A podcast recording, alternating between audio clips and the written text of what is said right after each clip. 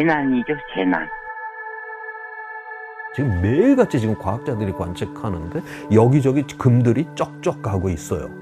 깊게 들어가면 미칠 것 같죠. 제가 살면서 이 문제가 해결된 걸 보고 죽을 수가 있을까요? 과연 이 아이들에게 바꿀 수 있다라고 얘기하지만 애 같아요. 아, 우리는 지금 이렇게 낭비할 시간이 없는데 우리 우울증 걸릴 시간도 없다. 우리가 지금 뭐라도 해볼 수 있는 행동이 있다.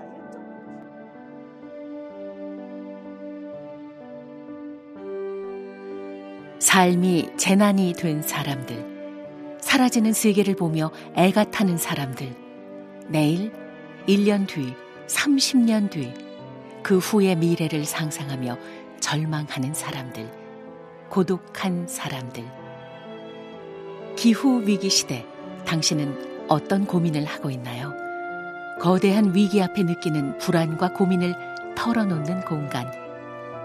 안녕하세요. 이곳은 기후 상담소입니다. KBS 기후재난 특집 다큐멘터리 기후 상담소.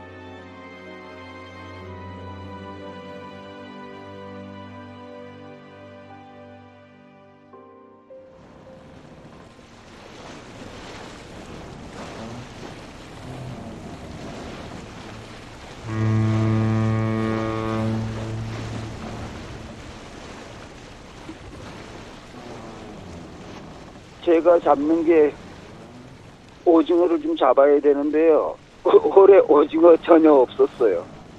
근래 들어서 더 심각한 것 같아요. 올해 들어서는요. 육지분들이 느끼지 못하는 걸 우리는 느끼고 있지 않습니까?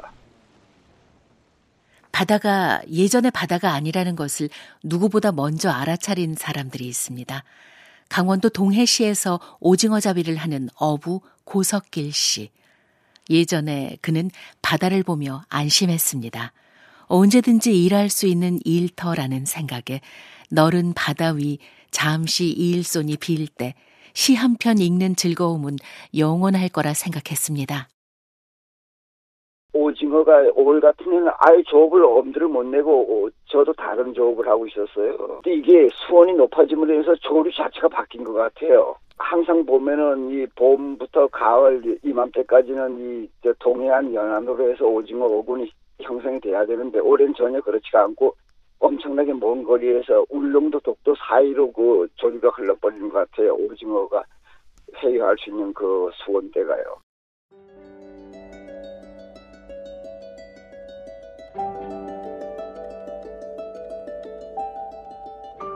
올해 7월 기준 우리나라 해역의 해수면 온도는 25도, 최근 10년 평균보다 2도나 높습니다. 그러나 모든 바닷물의 수온이 높아지기만 하는 것도 아닙니다. 동해 바닷물은 평상시보다 1도가 낮아졌습니다. 수온이 점점 올라가 동해 북쪽에서 잡히기 시작했던 오징어는 최근 다시 남쪽으로 서서히 내려오고 있습니다. 어부 고석길 씨의 말대로 조류 자체가 변하면서 바다는 예측 불가능한 공간이 되고 말았습니다. 고석길 씨는 그런 바다를 사랑할 수 없다고 말합니다. 삶에 막대한 지장이 있는 거죠. 이게 내 생활하고 직결되다 보니까 좀 위기감 같은 것까지 느낄 정도예요, 지금요. 가난이 현관으로 들어오면요, 사랑은 창문으로 달아난대요. 어느 정도의 물질적인 여유가 있어야만이 그 사랑도 우러나오는 거 아니겠습니까? 지금 저만의 문제가 아니고 여업에 종사하는 분들이 다들 그걸 느낄 것 같습니다.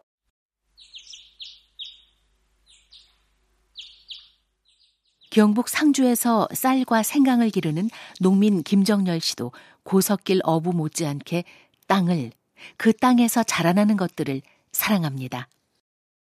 땅이나 작물은 그냥 나와 동떨어지는 존재라든지 그런 생각은 안 들어요. 농사 짓다 보면 눈에 보이지는 않지만은 이 땅에 많은 어떤 생명들이 살고 있고 내가 항상 그거를 들여다보고 살피면서 같이 살아가는 그런 어떤 존재들이기 때문에 긴밀한 관계, 긴밀한 교감 뭐 그런 거는 뭐 말할 수 없죠.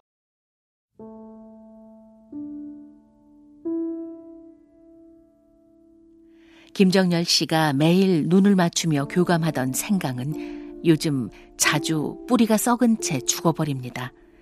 올 한 해만의 이야기는 아닙니다. 벌써 몇 년째. 김정열 씨는 마르는 땅을 보며 애가 탑니다. 생강은 조금 서늘한 기온을 좋아하거든요. 그래서 여름에 막 한 30도 이상 고온이 계속되면 뿌리가 아예 썩어 버리는 그런 어떤 작물이에요. 2018년도에 수확에 큰 피해를 입었었습니다. 그 이후에도 거의 뭐 그런 일들이 해마다 닥치는 것 같아요. 올해 같은 경우는 또 가뭄이 많이 심했어요. 가뭄 피해를 많이 봤어요. 수확량도 많이 줄었고요. 바다를 사랑할 수 없게 된 어부, 사랑할 땅과 작물을 잃어버리는 농민. 이들의 고민에 대해 조천호 전 국립기상과학원장은 서늘한 현실에 대해 이야기합니다. 오늘날의 이 기후 위기라고 하는 거는 잘 사는 나라가 온실가스를 배출했잖아요. 그런데 실제로 이제 피해를 보는 나라들은 다 가난한 나라들이 이런 피해를 다 보고 있죠. 또 하나의 나라 안에서도 실제 피해를 보는 분들은 뭐 산비탈에 다 사시는 분들, 그 다음에 뭐 하천이나 연안에 이렇게 저지대에 사시는 분들이 그런 피해를 다 감당을 하고 있는 이러한 상황이거든요. 다시 말해서 오늘날이 굉장히 이런 정의롭지 않은 이러한 세상이다라고 하는 것을 또한 이 기후 위기가 우리한테 또한 보여주는 그러한 사례다라고 좀 그렇게 보고 있습니다. 어부 고석길, 농민 김정열이 경험하게 될 내일은 어떤 모습일까요? 그 누구도 그 내일을 장담할 수 없습니다. 심지어 바다와 땅을 매일 연구하고 있는 과학자들도요. 현 수준의 온실가스 배출량을 유지한다면 지구의 연평균 기온이 산업화 이전보다 1.5도를 넘는 시점이 올해가 될 수도 있다.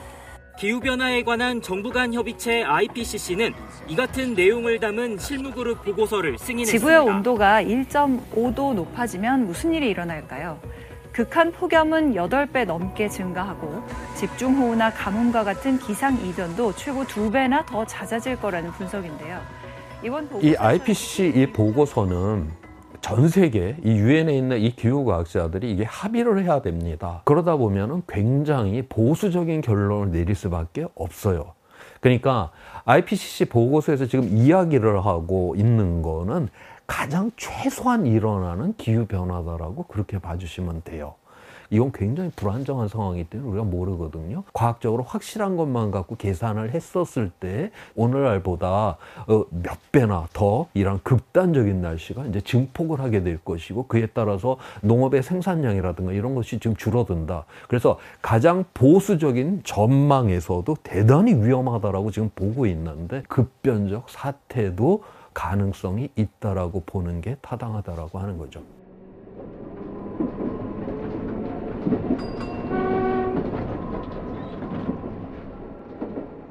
바다와 땅 곁에 사는 사람들만 아니라 도시에 사는 사람들도 기후 위기를 온몸으로 느낍니다. 서울 양동 쪽방촌에 사는 박종만 씨 역시 최전선에 선 기후 위기의 증인입니다.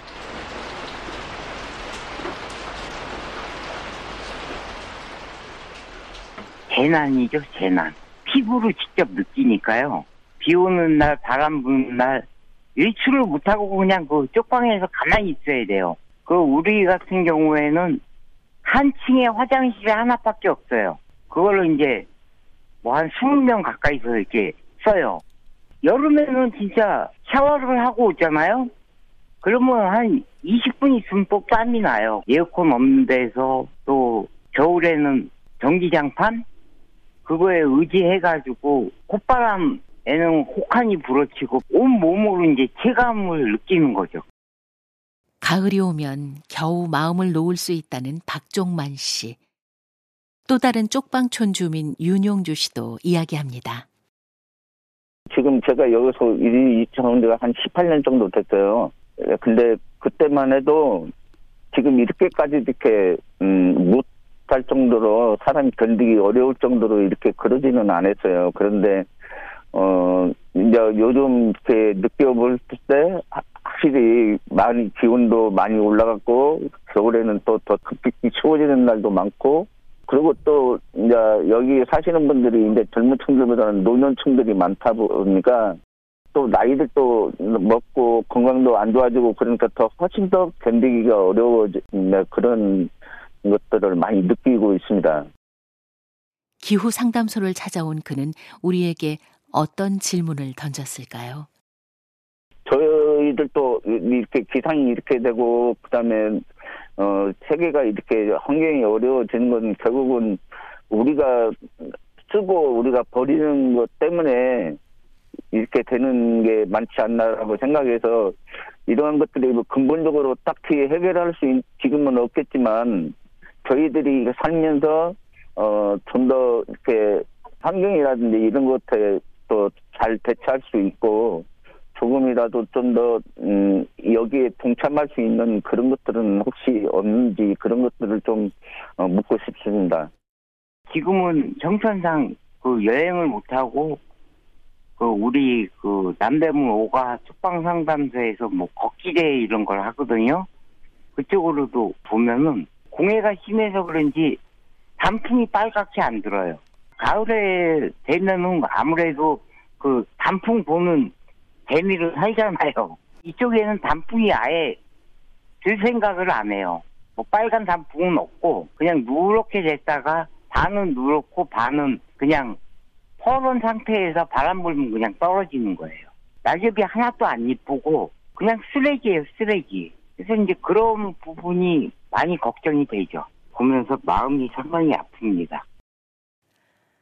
박종만 씨에게 남산 쪽방촌에서 내려다보던 가을 단풍은 여행을 떠나고픈 마음을 달래주는 친구이자 재난 같은 여름과 겨울의 틈에서 잠시 몸과 마음을 쉬게 하던 휴식처였습니다. 박종만 씨가 사랑하는 단풍이 제대로 물들지 못하는 이유도 기후 위기의 영향일까요? 조천호 전 국립기상과학원장이 고민에 답을 해줍니다.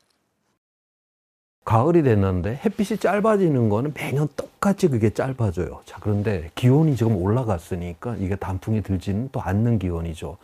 일조량으로 따지면 단풍이 들어야 되고 기온으로 따지면 단풍이 들지 말아야 되고 남의 입장에서는 어느 쪽을 따라갈까 어쩔 줄 몰라 하는 이러한 상황 속에서 결국 한꺼번에 누렇게 되면서 뚝 떨어져 버리는 이러한 현상이 일어납니다. 여기에 또 더해서 여름철에 이제 이런 폭염에 또 이렇게 나무들이 시달리고 기온이 올라가게 되면 토양에서 수분이 굉장히 많이 증발을 하거든요. 그렇게 되면 굉장히 건조한 이러한 토양 조건이 되기 때문에 나무들이 엄청나게 스트레스를 받게 돼요. 그래서 바로 제대로 된 단풍을 우리가 점점 볼 수 없는 이러한 세상으로 가는데 바로 기후변화가 영향을 미치고 있다고 그렇게 보고 있습니다.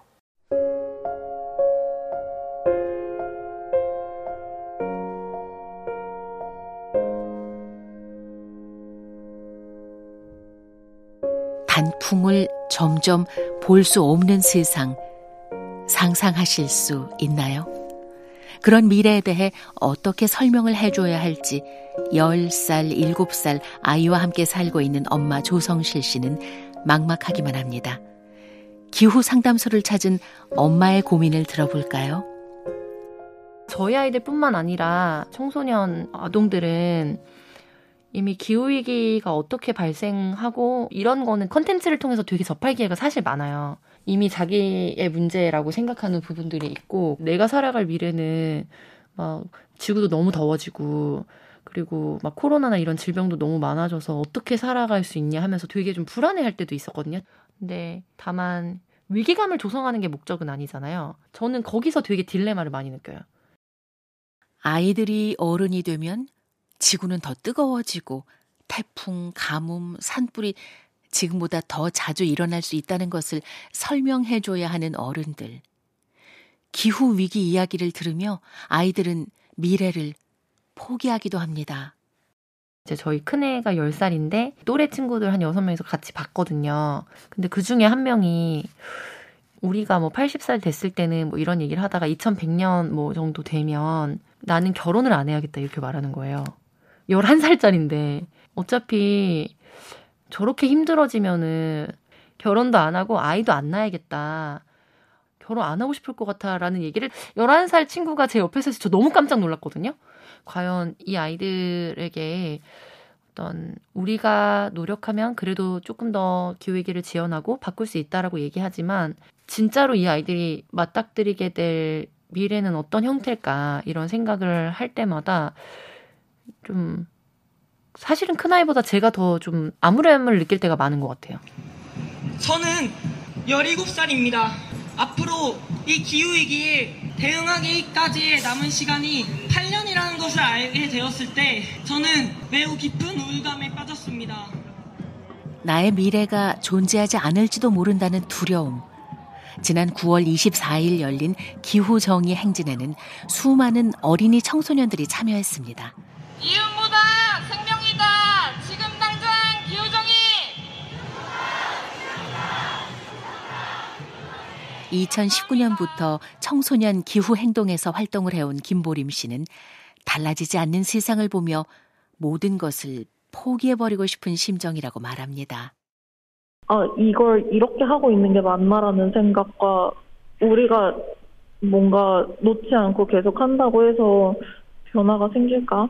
생각보다 너무 더디고 변화가 없고 무슨 사회적 힘을 가지고 있는 것도 아니고 이, 이게 변화하지 않는다라는 걸 사실 스스로도 잘 알아서 마음을 돌보는 것 자체가 사실 조금 어렵긴 한 것 같아요. 기후 위기, 거대하고 막막한 숙제 앞에 지쳐가는 보림 씨. 기후 위기라는 이름 앞에 당신은 어떤 모습으로 서 있나요?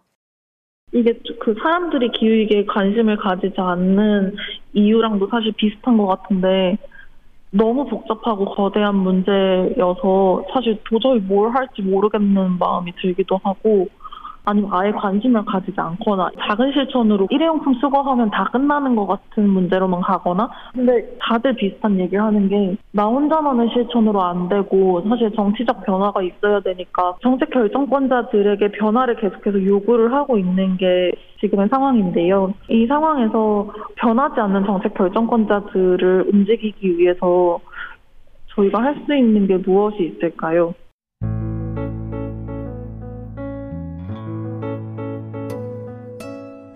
변하지 않는 국가 지도자들을 변화시키기 위해 그레타 툰베리는 작은 요트를 타고 대서양을 건넜습니다. 기후 활동가들은 세계 곳곳에서 쇠사슬로 몸을 묶고 건물을 점령하며 변하지 않는다면 인류는 멸종한다 라는 구호를 외치고 있습니다. 그럼에도 도무지 바뀔 줄 모르는 정부와 기업, 정책 결정권자들, 막막한 마음으로 기후 상담소를 찾은 엄마 조성실 씨와 청소년 기후 행동 김보림 씨에게 우리는 어떤 답을 해줄 수 있을까요? 바뀌지 않는 사람들의 마음에 대해 아주대 심리학과 김경일 교수가 이야기합니다. 심리학자들이 기후 변화에 대해서 가장 많이 연구하는 건 이토록 중차대한 문제를 우리가 왜 계속해서 끈질기고 심지어 고집스럽게 외면하는가. 바로 여기에 초점을 맞추고 있습니다. 기후변화에 별 생각이 없다. 별 관심 없다. 바로 내가 보는 세상의 끝이 더 짧기 때문이에요. 세상의 그 끝이 더 멀리 있는 지점, 더 길게 가야 되는 사람들한텐 장기간의 변화, 큰 변화도 분명히 의미가 있지만 자기가 생각하는 그 세상의 끝이 가까운 곳에 있는, 즉, 시간이 많이 남아있지 않은 사람들한텐 그런 사람들한테는 중요한 문제가 아닐 수도 있습니다. 나에게 주어진 유한한 시간. 우리는 그 시간을 타인에게, 우리에게, 더 나아가 미래의 사람들에게 나누어 주지 않습니다. 어떻게 하면 결정권자들이 시간을 더 멀리, 더 길게 바라보게 만들 수 있을까요? 시간이 많이 남아있지 않다라고 생각하는 정치인들에게 더 좋은 환경을 설계하자, 우리의 삶을 더 행복하게 영위하자 라고 하는 메시지는 사실 별로 설득이 없습니다. 그것보다는 실손보험처럼 얘기를 해야 되죠. 이런 걸 안 당하시려면이죠. 지금 당장 일어날 수 있는 일 오늘부터 990원씩 내서 막으세요. 이렇게 얘기해야 되기 때문입니다. 지금 당장 해야 되는 일은 나쁜 걸 막아내기 위해서죠. 그러니까 시간이 많이 남아 있지 않은 사람들에겐 그걸 함으로 인해서 참 좋은 게 많다라는 메시지는 별 효과가 없다는 겁니다. 그것보다는 기후변화에 관심이 없는 정치인들의 순위, 명단, 그리고 그걸 제대로 하지 않음으로 인해서 당신들이 볼 수 있는 피해를 더 명확히 알려주는 게 사회와 국민이 더 지혜롭게 그들을 대하는 방법이에요. 한편 이정모 국립과천과학관장은 아이들이 불안해하고 김보림 씨가 막막해하는 이유는 기성세대들이 기후 위기 문제를 미래의 일로 다음 세대만의 문제로 미루고 있기 때문이라고 말합니다. 너무 그 어린 친구들에게 겁을 주고 있거든요. 그러니까 어, 어른들이 오해하고 있는 게 뭐냐면 이 문제는 우리 다음 세대의 문제라고 생각해요. 다음 세대 문제가 사실 나의 문제예요. 내 문제인데 이걸 다음 세대의 문제라고 자꾸 미루다 보면서 야, 너 있던 큰일 났어. 이런 문제가 생긴 거야. 우리 후세 때는 어떡하냐. 너 있던 아, 뭐 이것도 안 되고 저것도 안 되고 하니까 이 성도 겁이 나는 거죠. 내가 이 세상을 그렇지 않아도 험난한 세상을 어떻게 살아갈 건가 하는 거죠. 저는 그렇게 겁주는 건 의지를 꺾는다고 생각하거든요.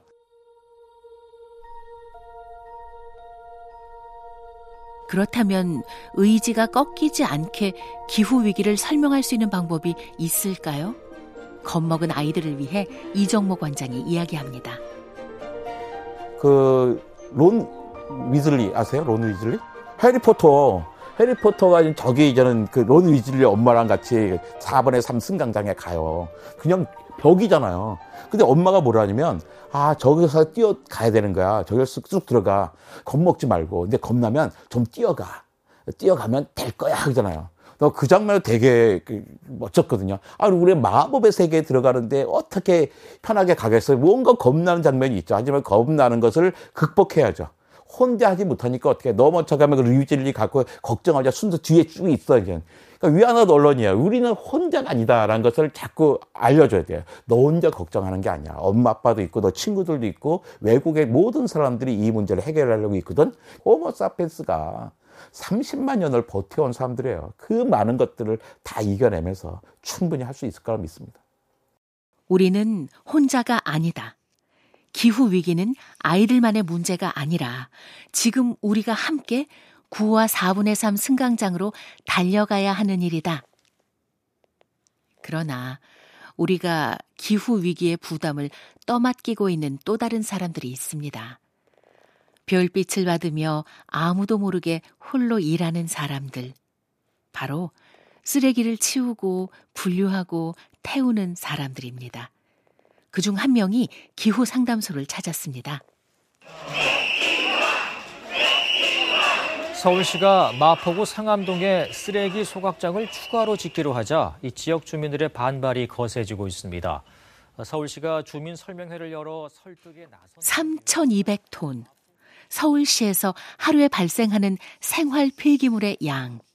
그중 2,200톤은 생활 폐기물 소각장에서 소각합니다. 남은 1,000톤은 그동안 인천의 수도권 매립지에 직매립해왔지만 2026년부터는 법적으로 직매립이 금지됩니다. 서울시는 이 1000톤을 태울 소각장을 마포구에 만들기로 했지만 주민들은 매일 소각장 철회를 외치고 있습니다. 오갈 데 없는 1000톤의 쓰레기.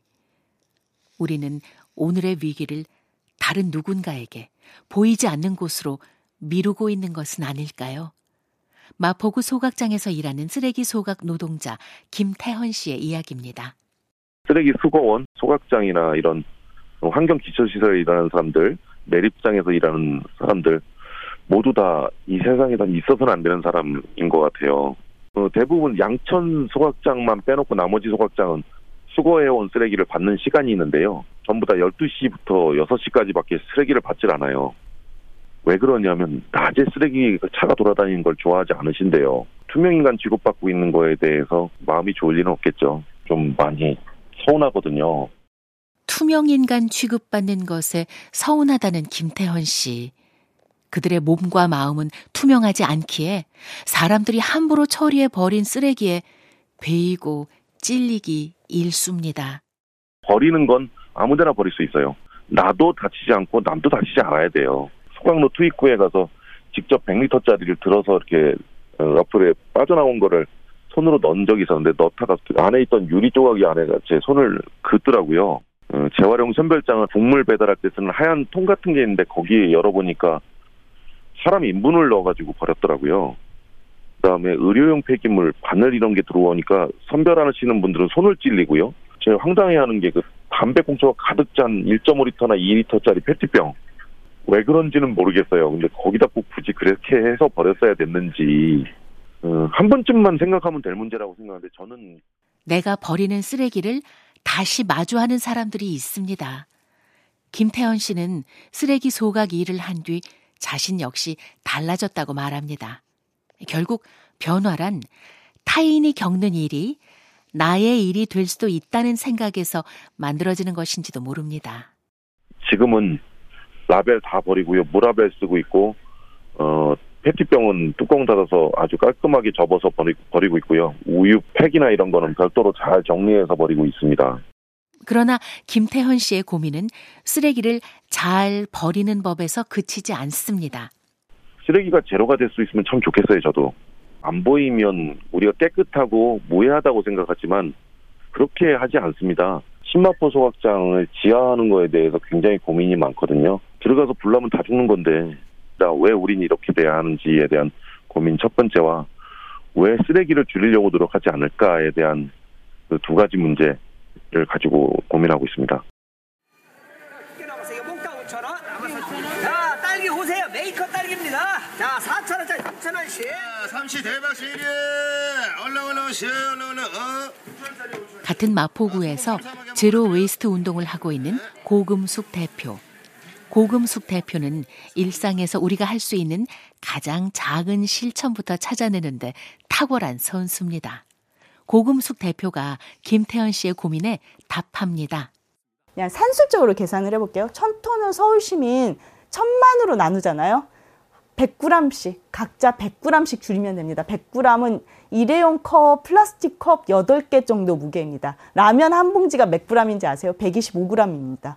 저희가 그것을 못해서 소각장을 짓는 거고 누군가의 건강, 누군가의 재산권을 침해하고 있는 겁니다. 기업이라든지 제도 문제도 있지만 그 책임은 남에게 있는 게 아니라 실제로 쓰고 버리는 것을 너무나 편리하다면서 당연히 누려온 하루 100g 쓰레기를 줄이지 못하는 우리 스스로에게도 있습니다. 고금숙 대표는 사람들이 쓰레기로부터 멀어지게 만든 사회 구조에도 문제가 있다고 지적합니다. 제가 딱 이태리 가서 zero waste city를 보러 갔는데 제일 처음에 보이는 게 낮에 돌아다니는 쓰레기 차였어요. 아침 7시, 8시에 나왔는데 쓰레기 차들이 다 돌아다니고 있는 거예요. 이태리 갔더니 아침에 막 거기도 출근하잖아요. 출근을 하는데 쓰레기 차들이 딱 길을 막고 있는 거예요. 한국은 밤에 내놓으면 알아서 저절로 치워지는 모든 쓰레기를 밤에 걷는 게 아닌데 우리는 그게 당연한 일이 돼버렸구나 이런 생각이 들었어요. 두 가지 문제가 있죠. 쓰레기가 눈에 보이지 않아서 남의 일처럼 됩니다. 그 쓰레기 우리가 만드는 거거든요. 그리고 야간 노동은 국제암연구소가 인정한 바람 요인입니다. 암을 일으켜요. 누군가에게 그 야간에 일을 시킴으로 해서 그것을 누군가 몸으로 겪게 되는데 사실 거기에 대해서 아무도 말을 하지 않아요. 결국 사람이 하는 일이잖아요. 내일의 괴로움을 줄이기 위해 오늘 조금만 더 노력하자는 고금숙 대표. 그러나 세계는 그 작은 노력을 눈치채지 못할 정도로 빠른 속도로 앞만 보며 질주합니다. 조천호 전 국립기상과학원장은 기후위기의 본질은 세상이 언제나 고공행진, 무한한 성장을 할 것이라는 헛된 믿음에 있다고 말합니다. 오늘날의 위기의 본질은 바로 인간 세상의 과잉 때문에 일어난다라고 하는 것이에요. 지금 80억이 살고 있는데 지금 생산된 식량의 3분의 1이 쓰레기로 들어가는 세상이에요. 자, 그런데 이 80억 중에 10%인 8억 명은 굶주림에 시달리고 있어요. 오늘날 대한민국의 쓰레기장을 한번 가보세요. 거기 지금 쌓여있는 그 물건들을 보세요. 몇십 년 전이면 다 집안에 있어야 될 물건을 다 우리 내다 버리고 있어요. 이 세상은 결코 결핍이 아닙니다. 이 세상은 어마어마한 지금 과잉의 세상이기 때문에 바로 잘 사는 나라, 그 다음에 이러한 부자인 사람들이 바로 이 과잉 자체를 줄여야만 하는 조천호 전 원장은 기후 위기를 일으킨 주인공들의 변화를 촉구합니다. 우리가 뭐 개인이 그렇게 뭐 쓰레기도 줄이려고 하고 일용품도 안 쓰려고 애쓰고 한 그런 마음들, 우리 공동체를 위해서 우리가 개인의 그런 불편함을 감수하고자 하는 마음들 굉장히 아름다운 마음이죠. 중요한 마음들이고 모든 거는 또 거기서 출발을 해야 되는 것이고요. 자, 그런데 그것만 갖고서는 이거는 좋은 사람은 될 수는 있어도 좋은 세상, 이 과잉되고 이 불평등이 줄어든 이런 세상은 못 만들죠.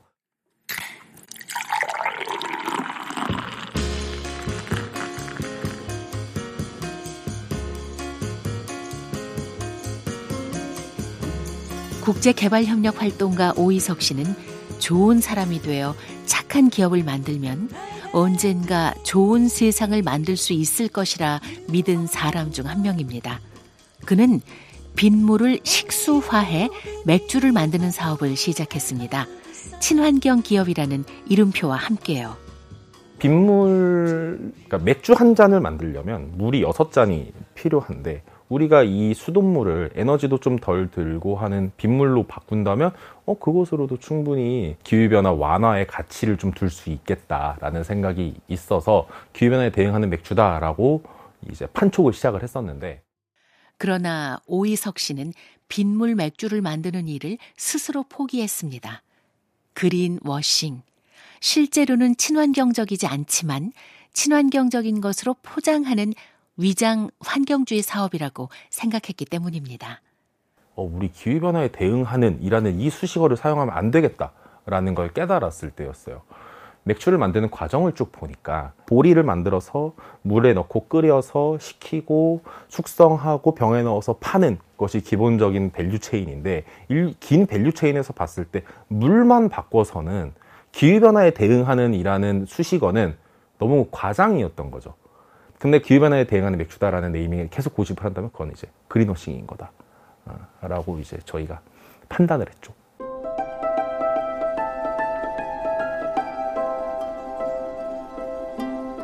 공동체를 위해 개인의 불편함을 감수하는 중요하고 고마운 마음들. 그린워싱 기업들은 기후 위기 대응을 위한 그 작은 마음들조차 인류가 마주한 가장 시급한 위기인 기후 변화조차 자신들의 성장을 위한 수단으로 활용합니다. 저는 조금 더 노골적으로 환경장사라고 표현해요. 어, 친환경적인 이미지만 도용해서 그 분위기에 편승해서 자기 돈 벌고 사회적 지위를 영위하고 만들어내는 것에만 목적을 둔 정말로 기후위기를 대응하고자 하는 마음을 배신하는 행동이라고 하기 때문에 심각하면 저는 그건 사기라고 보죠. 아무도 이 기후위기의 끝을 겪어본 적이 없잖아요. 우리 인류 문명 역사상 가장 맞닥뜨린 가장 큰 어려움인 건데 이 문제를 같이 해결하지는 못할지언정 어 우리 친환경입니다. 우리 뭐 에코를 붙이고 기후위기에 대응합니다라고 과장을 하는 것 자체가 어, 소비자들에게도 혼란을 일으키고 시민들의 관심에도 또 역시 혼란을 일으키고 녹색 전환에도 악영향을 미치기 때문에 그렇다면 기후 상담소를 찾아온 당신의 마음 속에는 이런 궁금증이 생기겠죠. 그린워싱을 알아차릴 수 있을까요?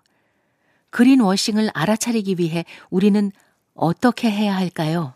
지구의 관점에서 판단하라라는 거죠. 최근에는 무라벨 생수도 나오기도 하고 있는데 라벨을 생수병에서 잘 뗄 수가 없어서 이거 잘 떼게 만들어라 했더니 잘 떼게 만들었어요. 그러면서 어떤 회사는 거기에서 한 발 더 나가더라고요. 그 라벨을 떼는 곳에 조그만하게 에코라고 써 있어요. 그러면 그 생수병에서 라벨을 떼서 그 생수병을 산에다 갖다 버리면 그 생수병이 생태적으로 이로운 역할을 하나요? 어, 그렇지 않잖아요. 어, 그렇기 때문에 라벨을 잘 떼게 만든 거면 라벨을 잘 떼게 만든 거지 에코는 아니다. 친환경은 아니다. 라는 거죠. 작년부터 계속해서 우리 사회에서 유행하고 있는 ESG의 관점으로 한번 보면 조금 더 명확하게 볼 수는 있을 것 같아요. 기업들이 하기에 제일 어려운 건 E가 아니라 G거든요. 자기 식구 노동권 보장해 주기가 제일 어렵고 자기 식구 사망 사고 일어나지 않게 안전 보장하는 것이 제일 어렵다. 반면 텀블러 쓰자고 외치는 건 너무 쉽다. 그렇기 때문에 G를 못하는 회사가 E를 잘한다? 는 동의하기가 너무 어렵다. 친환경적인 캠페인을 많이 해요. 플로깅도 임직원들끼리 자주 해요. 근데 자꾸 노동자가 죽어요. 그랬을 땐 그린워싱을 분명히 좀 의심해 볼 필요가 있다. 그런 회사는 뒤에서 어디 가스선에 투자하려고 있거나 아니면 환경운동가들을 뒤에서 탄압하고 있거나 그런 회사가 그린워싱을 주범일 가능성이 굉장히 높다라고 저는 말씀을 좀 드릴 수가 있겠네요.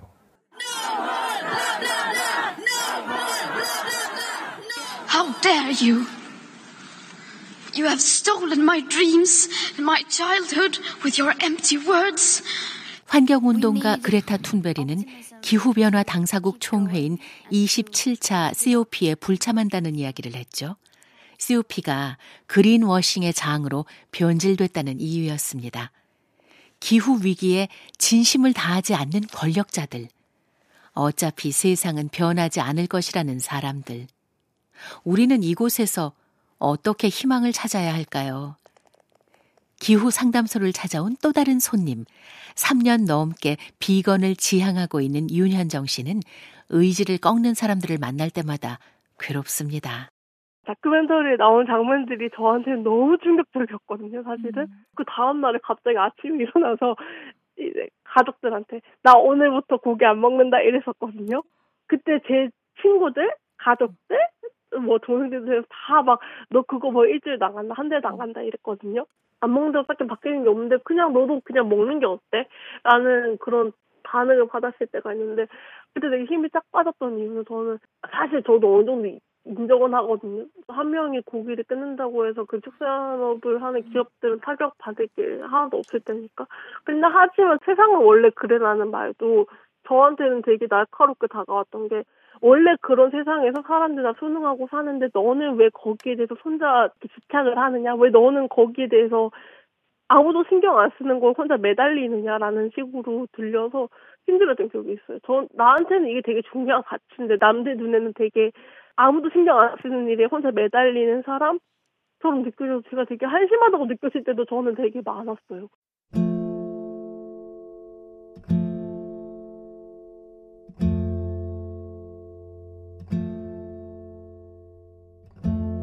원래 세상은 그래 라는 말을 하는 것처럼 손쉬운 일도 없죠.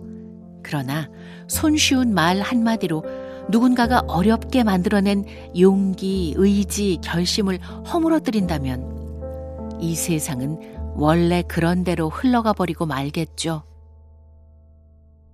윤현정 씨는 힘들다고 말하면서도 자신이 하는 행동의 의미를 이해하고 있었습니다. 하지만 저는 단지 우리가 한 명 고기를 끊는 게 그 정도 의미만을 갖는다고 생각하지는 않거든요, 저는. 오히려 저는 제가 비건을 함으로써 제 주변 사람들이 변한 것도 많이 봤고, 조금 더더 다른 생각? 조금 더 채식에 대해서 좀 친화적인 생각을 가진 것도 많이 봤고, 그리고 또 한 명이 아니라 한 명이 늘면은 여러 명 같이 들어가는 거니까 되게 많이 다르다고 생각을 해요. 활동가 오이석 씨도 텀블러를 쓰는 것의 의미에 대해 말합니다. 당장 테이크아웃 하나 안 하는 건 기후위기 대응에 뭐 거의 기여하는 바가 없죠. 대신에 텀블러를 활용함으로써 나같이 생각하는 사람들이 모일 수가 있게 되잖아요. 그러면서 어 나도 텀블러 쓰는데 나도 텀블러 쓰는데 하면서 사람들이 자꾸 모이게 돼요. 근데 어 안 바뀌네? 왜 기후 위기는 계속 심각해져? 어디에 문제가 있는 거야? 그러면 어 누군가가 책임을 지지 않고 있고 누군가 계속 환경을 의도적으로 더럽히고 있고 제도가 너무나 부실하고 하는 등의 본질적인 문제에 차분히 접근해 나갈 수가 있게 되거든요. 텀블러 혹은 어, 테이크아웃 잔을 쓰지 말자, 일회용품을 쓰지 말자라는 가치가 구심점이 되어서 사람들을 모으게 된다면 강력한 사회적인 운동성을 만들어낼 수가 있기 때문에 우린 더욱 큰 기후위기 대응에 대한 시민 차원의 대응을 기대할 수가 있다. 결국 바꿔내야 되는 건 기술이 아니고 사람이기 때문에 사람들을 모으는 게 제일 중요하다. 라고 생각을 하고 사랑하고 아, 음, 음. 비건 윤현정 씨의 고민에 답을 하기 위해 2018년부터 채식을 지향하고 있는 뮤지션 김사월 씨도 기후 상담소를 찾았습니다. 뭐 하루에 한 끼라도 해볼까?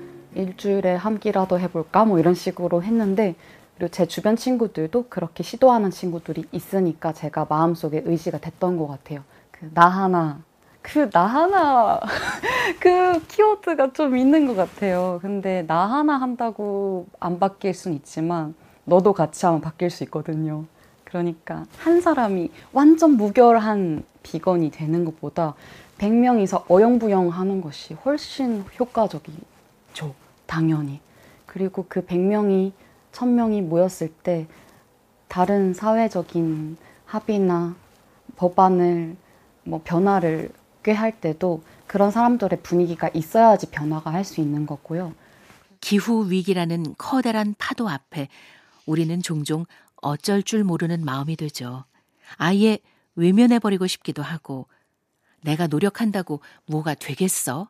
포기하고 싶은 마음도 듭니다. 저희 가족들은 진짜 일회용품 완전 함부로 쓰고 있단 말이에요. 지금 이 순간에도. 저 사람들이 지금 두 개 쓰니까 난 마이너스 하나 쓰면은 이런 식으로 좀 생각하게 되는 것 같아요. 너무 슬프지만. 네. 약간 다윗과 골리앗 같은 그런 느낌이긴 한데요. 그래도 어떻게 해야지. 해야지 어떻게. 네. 그래도 어떻게 해야지 어떻게. 뮤지션 김사월 씨는 그런 마음을 어루만지는 법에 대해 이야기합니다. 저의 개인적인 생각으로는 저도 어떤 분노나 불안 같은 것에 자주 휩싸이는 사람이었는데 그것이 동력을 일으키는 시간은 생각보다 짧더라고요. 그러니까 분노가 가질 수 있는 화력은 큰데 그걸 지속하는 거는 생각보다 짧았어요. 그래서 내가 왜 분노했는지에 대한 문제의식을 좀 오래 가지고 가려면은 이거에 대해서 조금 차가워져야겠다는 생각을 하게 된 것 같아요. 이걸 오래 하고 싶은 마음이 전 되게 커졌거든요. 안 지치고 오래 하고 싶기 때문에 은은하게 많은 사람들이 하길 좀 바라는 이런 마음으로 제가 할 수 있는 운동을 하고 있는 것 같아요.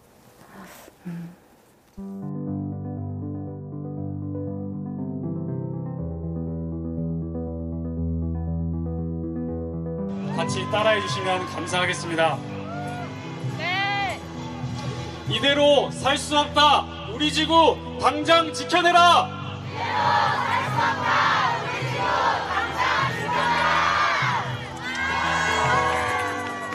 자본의 국가는 온실가스와 함께 축적되었고 그 국간이 넘치는 동안 노동자, 서민 그리고 취약한 이들의 삶은 질병과 죽음으로 내몰렸다. 기후재난은 삶의 위기의 끝에 놓인 이들을 속도를 내며 벼랑으로 내모는 위기가 됐다. 더 이상 화석 연료에 기반한 경제 성장 시스템 유지는 불가하다.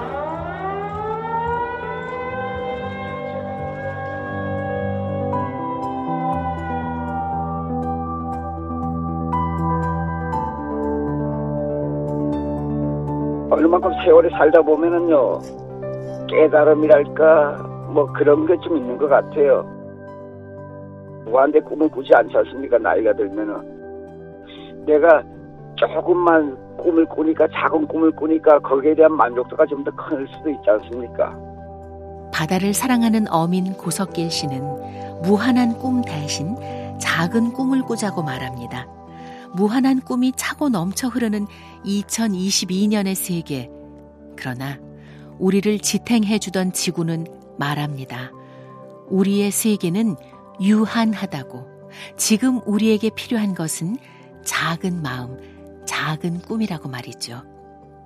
우리가 기후 상담소의 문을 연 이유. 서로의 작은 마음을 확인하기 위해서. 그런 마음이 모이고 또 모여야 인류가 마주한 이 거대한 위기를 헤엄쳐 나아가 미래를 만들 수 있기 때문입니다.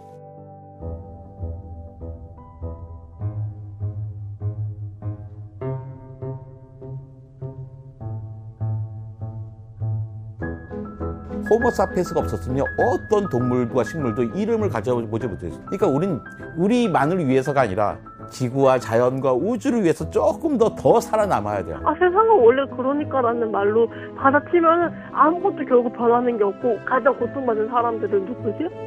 결국은 이 세상에서 그 살아가야 되는 우리들이 아닌가. 너무 위기감에 함몰되지 않고 우리가 구체적으로 어떤 역할을 하면 이런 위기를 늦추거나 아니면은 더 줄일 수 있는지에 대해서 결국은 우리가 쓰고 우리가 버리는 것 때문에 이렇게 되는 게 많지 않나라고 생각해서 우리만 사는 게 아니라 우리 후세에 또 물려줘야 될 것이고 밖에나마 여기에 동참할 수 있는 그런 것들은 혹시 없는지 우리는 우주 정 같은 존재입니다.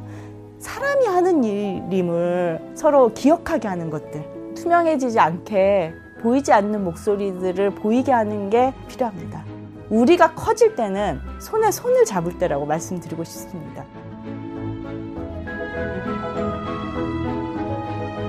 기후 상담소를 찾아온 사람들을 위해 뮤지션 김사월은 노래합니다.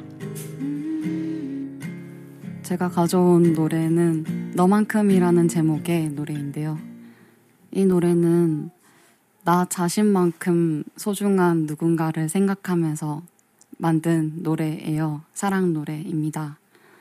어, 그런데 제 생각에 비건이라는 것은 내가 너가 될 수 있고 내가 이 세상 어떤 것도 될 수 있다는 어떤 감수성에서 오는 것 같거든요. 그 감수성 역시 저는 사랑이라고 생각해요. 그래서 저와 같은 동료분들께 들려드리고 싶어서 가져왔습니다. 휴, 들려드릴게요. 아,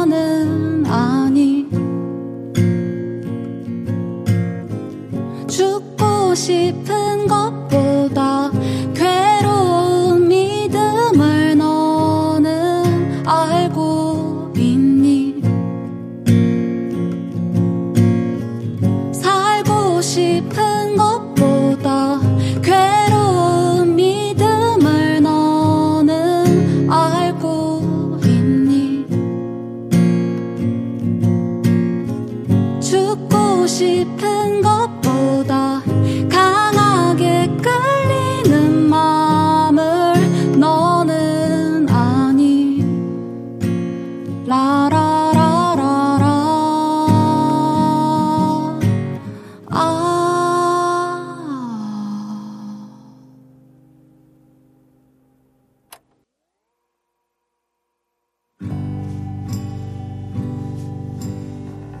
거대한 위기 앞에 쉽게 쓰러질 것만 같은 작은 마음, 작은 고민, 작은 꿈이 모인 곳 기후 상담소. 기후 위기라는 커다란 위기 앞에 두려우신가요? 변하지 않는 사람들의 모습을 보며 화가 침이 나요. 미래가 없을 수도 있다는 생각에 불안하기도 하겠죠. 혼자만 노력한다는 생각에 고독하고 외로울 수도 있겠네요. 그렇다면 이곳을 찾아오세요. 더 많은 사람들이 기후 위기 대응을 위한 고민을 나누는 날까지 저희는 오래오래 은은하게 기다리겠습니다.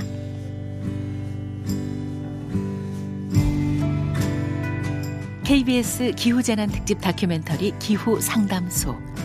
지금까지 기획 이은미, 연출 박선영, 송지민, 영상 김세욱, 내레이션 이금이었습니다.